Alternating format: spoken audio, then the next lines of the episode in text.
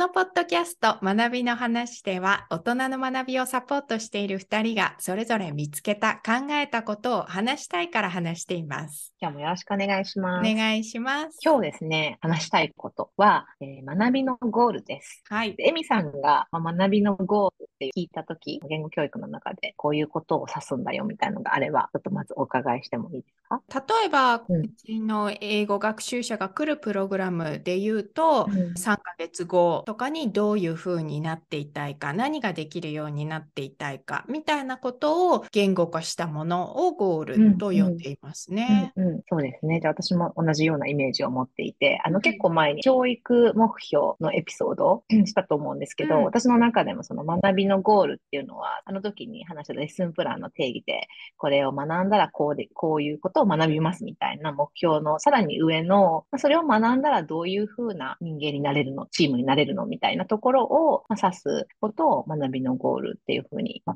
えてます。もしかしたら学びの目的みたいなことを自分は使っていたかもしれないんですけど、そんなことについて今回話してみたいなと思ってます。学習を始めるときに、終わりのところをイメージしてもらって、そこでどうなっているかっていうのをね、うん、まあ想像してもらったりするっていうことだと思うんですけど。そうですね。私が今学びのゴールって改めて思った時に、なんで大事なんだろうなって自分の体験をもとに考えた時に、うん、結構長い間オンラインのコースを作ってる時があって、うん、あの、まあ、マーケティング活動をして、そのコース、いよいよおいでよ、みたいなことも、あの、作っただけじゃなくてやらなきゃいけないんですけど、うん、そのマーケティングをするときに、やっぱり気になるのは、そのゴールのところなんですよね、学習者にとって。これを受けるとどうなるか。あ、そうそうそうそう。なので、やっぱあの、もちろん何を教えるかとか、どういうことがここで得られるかみたいな具体の話も、あの、ウェブサイト上とか、メールマガジンとか入れなきゃいけないんですけど、それ以上にやっぱナラティブとして、ストーリーとして、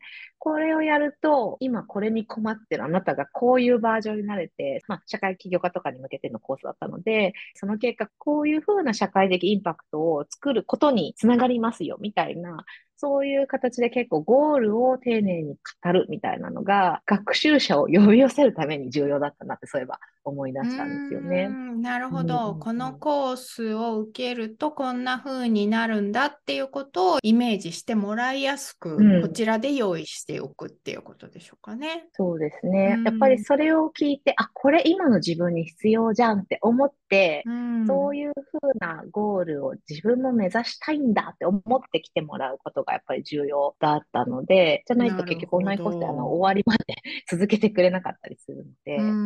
なんかか、エミさんは学びのゴールを考えたとき、やっぱ、あれですかね、学習者の体験に影響があるな、みたいなことを感じてらっしゃったりするんですか？あの、実際のゴール設定っていうのは、お一人お一人来られてから、うん、最初のいくつかのセッションの中で相談して、うん、また途中でも相談して、みたいな感じで設定をしていくんですけど、うん、でもそれよりも今のともこさんの話を伺って、うん、そうか、だからうちのプログラムは伝わりにくいんだなっていうのがなんか分かりました。マーケティング。マーケティングですか？マーケティングをそもそもしてないからしょうがないんですけど、うん、このプログラムを受けるとどうなるかっていう情報を求めていらっしゃる方が多いんですけど、うんうん、それがどこにも書いてないんですよね。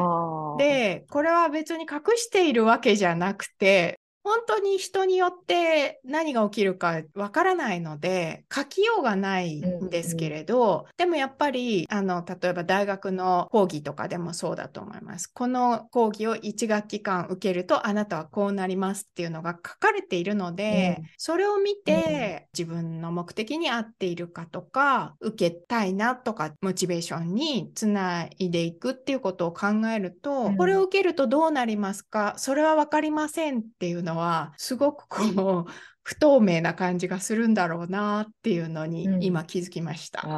うん、あけどですね、あの難しいやっぱタイプの体験もあるんですよね。あの私がさっき言ったオンラインコースでそれが語りやすいやつとそうじゃないやつがやっぱりあって、で、そうじゃないやつっていうのは別にオンラインコースに限らないんですけど、結構そのリーダーシップ 的なあの話をするとき結構やっぱり難しくて、それこそ教育目標みたいな何々のフレームワークを使えるようになりますとかは入れることができても、うん、その先のその学びのゴール、リーダーシップとしてっていうのはやっぱりすごく難しくって、うん、そういう意味で、あの、今手伝っている会社のプロダクトとかもそうだし、あの、前の会社でやっていたあのリーダーシップ系のフェローシップのプログラムもそうなんですけど、結局、その自己変容とか、またはその人によって何が一番刺さるかが実は本当に違ったりするものっていうのは、学びのゴールがどうしてもすごく抽象的になりやすく、まあ、ざっくり言うと自己認識が変わるとか、他者との関わり方が変わるとか、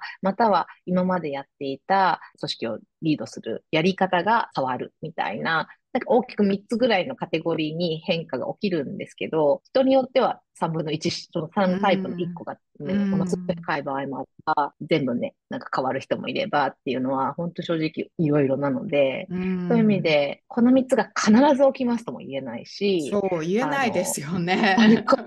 そう。私もあの、多分、英語コーチングは近いんだろうなと思います。う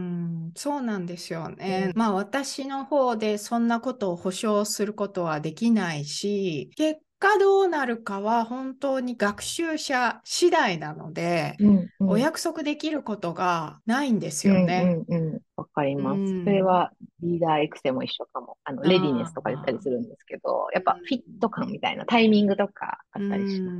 なので、まあ、私とその学習者の方が1対1、マンツーマンのコーチングをやっていく時のゴールっていうのは、学習者の方のまずモチベーションを掘り下げた上で、うん、じゃあそれをもとに例えば3ヶ月後どうなっていきたいですかっていうことを聞いて、うんうん、それをまあいくつかの箇条書きででは具体的にはこんなことをしていくといいでしょうかねっていうアクションだったりそういうものにつなげていくっていうのがゴール設定っていう作業ですね。うんうん、それはなんかやっぱりマンツーマンで理想なあり方だな。その変容がね、何が起きるかもわからないので、まずはその時にその人がこれかもしれないっていうものをしっかり聞いて、で、一緒に伴走して動き始めるみたいなところをサポートするみたいな感じですかね。なんかそのゴールを設定するために話しているわけではなくて、うん、何かこう、本当に本人がやりたいことをコーチとすり合わせて共有していくために、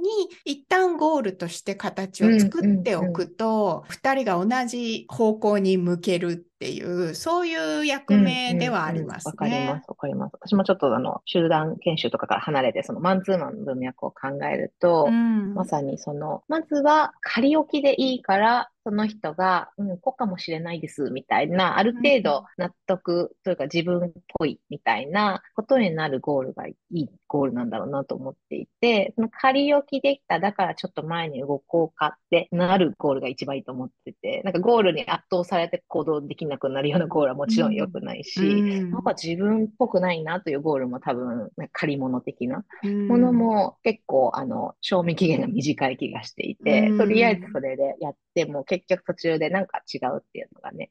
起きたりとかするかなと思ったりしますね。あの本人任せのゴールだと今まさにとも子さんがおっしゃったどこかで聞いたようなよくあるゴールみたいな、うんうん、例えば TOEIC とか IELTS で何点取るとか本を何冊読むとかなんかそういうふうな ゴールを持ってきてゴールをやっぱりそういうふうに捉える人が多いんだなっていうのはね感じましたね。それはさっきあの冒頭で言ったまさにそのゴールというよりは、えっ、ー、と、学習目標的な結構こう、チェックじゃないですけど、これができる、あれができたみたいな、そういうレベル、感じにも聞こえますけどね。そうですね。チェック項目を立てるのは上手かなと思うんですけど、例えばそのチェックが全部埋まった時に本人のモチベーションに紐づくかっていうところまで、やっぱり一人ではなかなか考えが至りにくいのかなっていうのはね、うんうん、思いましたね。そうですね。それは特に学生さんのようなね、比較的若い方でそのそもそも目標を設定するとか、体験をそこまでしていないと、まずはこんな感じかなっていうふうにね、うん、なんか自然な感じもしますけどね。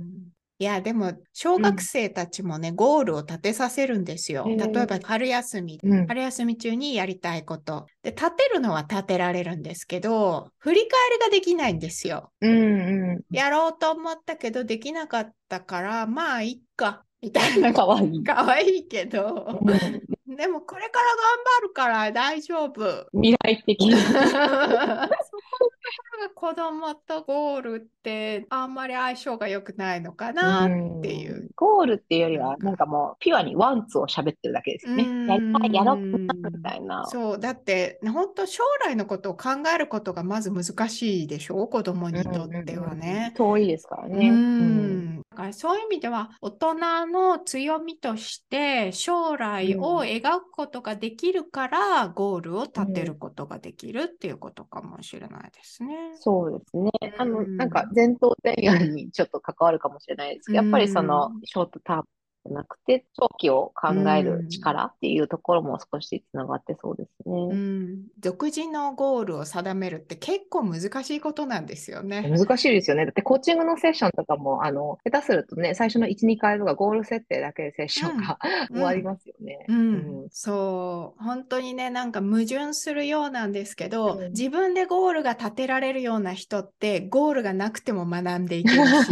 なるほど。ゴールがあってようやく学びが進むむようなタイプの人だとちょっと一人でゴールは立てられない。ていうね、なんかうそういう矛盾のようなものを感じますね。そうですね。うん、うん、わかります。あとは、あの、まあ自分もそうだからなんとなくわかるんですけど、ゴールを立てることにアレルギー反応というか、うん何か苦手意識を持つ方も結構普通に多いと思うんですよね。え、ともこさんそのタイプなんですか、うんうん、そうですよ。私、え？あの、ゴールあんま好きじゃないんですけど、あの、ゴールの重要性とか、ゴールのパワーは知ってるんですね。うんなので、ゴールがあることで起きることも知ってるし、体験したこともあるんだけれども、はい。まあ必要性がなかったら、まあ、ゴールは立てないタイプです、私。えー意外、意外でうんす。意外ですか、うん。そんなゴール。あ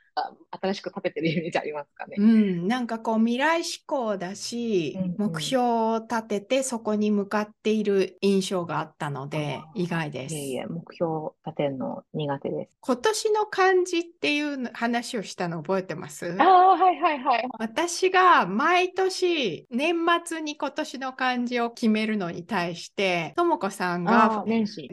に決めるうんって、うんうんなんかそれが私は終わってから振り返るタイプ、うん。ともこさんがここから向かう先を立てるタイプっていう風に なんかすごくこうコントラストが強かったのでそこで。ああ、なるほうどね。んいや、私は多分もう2月のバレンタインには忘れて。早い。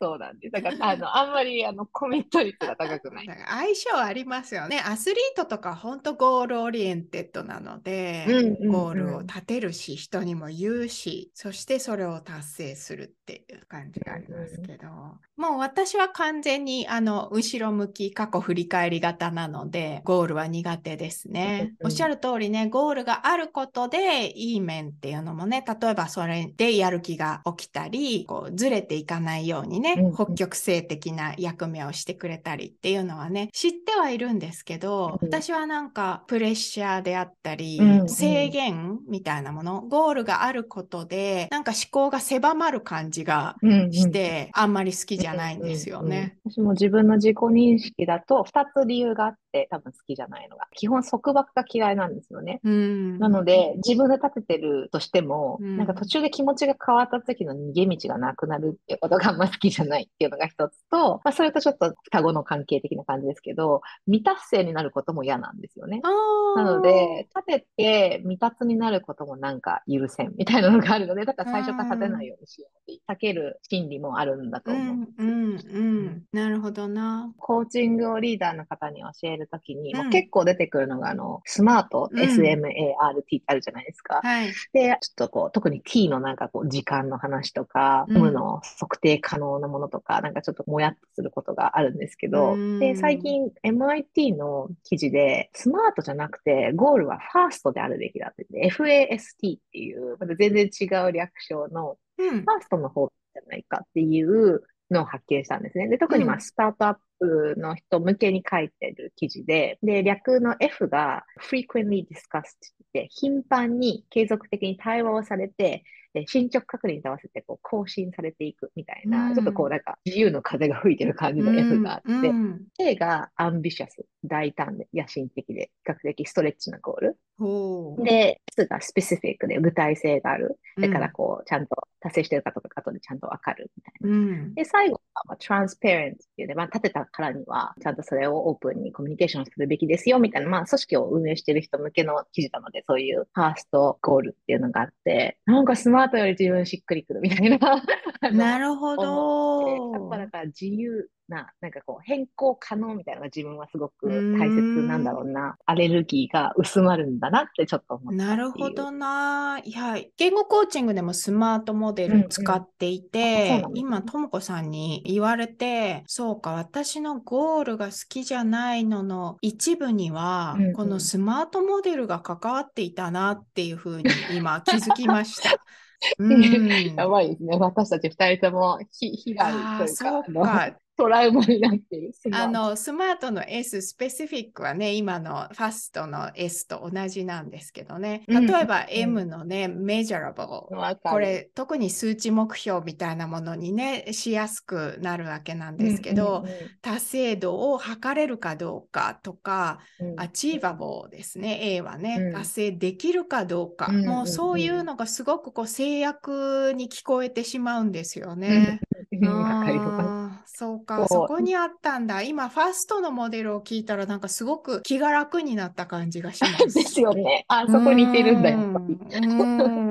そう、学習者も割と measurable とか achievable、しかも自分が思う achievable なので、低い。そう、辛くなるのは嫌だとか、毎日とか言うと大変になっちゃうとか、下げることにしか働かなくて、なんかまるで本末転倒なことになっているので、もう今のね、最初の F のね、うん、ちょいちょい確認するっていうのは、うん、まさにこうプログラムをスタートしてから、とりあえずのゴール、あれ立てましたけど、どうです、みたいなね、ことを確認したりするので、腑に落ちました。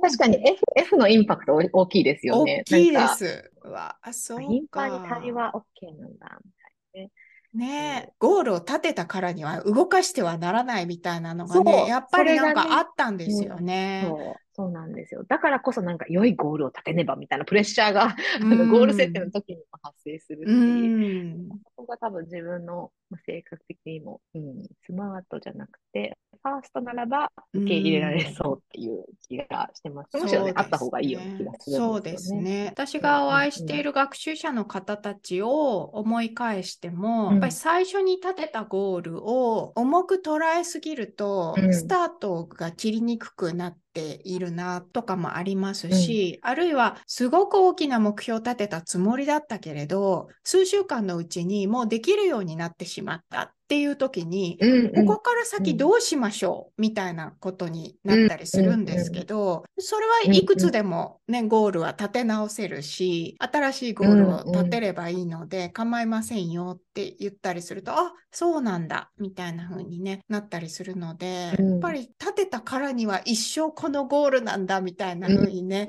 感じている学習者っていうのは結構多いんじゃないかなと思いますね。うん、多いんじゃないですかね。なんか集合ではね、あんまりそこまで細かい声は聞こえないですけど、やっぱマンツーマンプログラムをするときに、今、エミさんがおっしゃったように、まさに、なんかできちゃったけどどうしましょうみたいに、まあそういう人たちは比較的少ないですけど、どどうしたらいいですかね、このプログラムみたいななる人もいれば、いや、学ぶこといっぱいですって言いながら、はたと途中で止まって、けど、なんか一番最初にお伝えした僕がやりたかったことには到達してないんですけど、どうしようみたいな。だけど別なものをすごくね、得られているっていうことにもっとフォーカスをして、これからじゃあ残りやりましょうってなればいいと思うんですけど、なんかずれてしまったんじゃないかみたいなね、うん、方とかもいて、うん、けどさっきのあの変容を伴うものっていろんなタイプのものがあるで、うん。ね、他人との関わり方に変化があるといいなと思ってきたけれども、まあ、自分の理解がものすごい深まって、自分を見る目が変わったみたいなところうん。がメインで起きた人でいても全然それはいいなとは思うんですけど、そういう目的で来たとすでに言ってしまったから、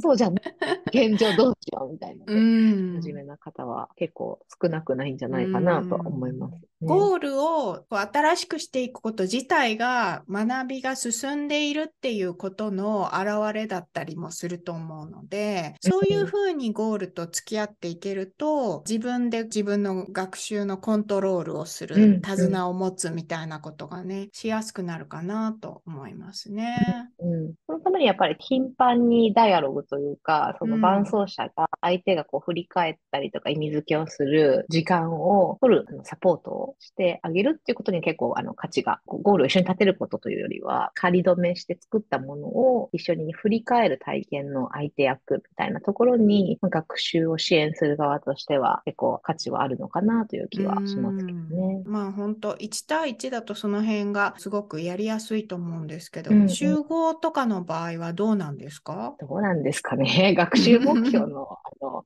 ゴールにヒットするっていうところに結構やっぱりフォーカスはいきますよね。うんまあ、最終的にどうだったかっていうのは、まあ、大人だしね、それぞれに任せるみたいなところは結構あって、うん自分たちが担保のは教育目標のところ、うんこれをやります、これを学べますみたいなところが、まあ、最低ラインみたいになっているんじゃないかなと思いますね。なるほどな。大人の場合はその終わり頃になった時に、うん自分で振り返ったりっていう部分がより大事になってくるっていうのはありそうですね。そうですね。うんあとは、あの、今、その達成したかどうかは担保しないってお伝えしましたけど、あの、冒頭に、一番最初の時に、改めて、ここであなたは何を得たいんですか？っていうのを自分の言葉で、やっぱり考えたり発言したりしてもらうっていうことは、その動機づけの手段の一つとしてですけれども、そこで言ったことを、こう、プログラムの最後に振り返って、実際何を学んだ、想定してなかった何を学んだとか、そういうことを振り返るみたいなことはやったりはしますね。やっぱりゴールって立てる時にはその先のことを想像してうんうん。不確実な面が大きいので、本当に。ね、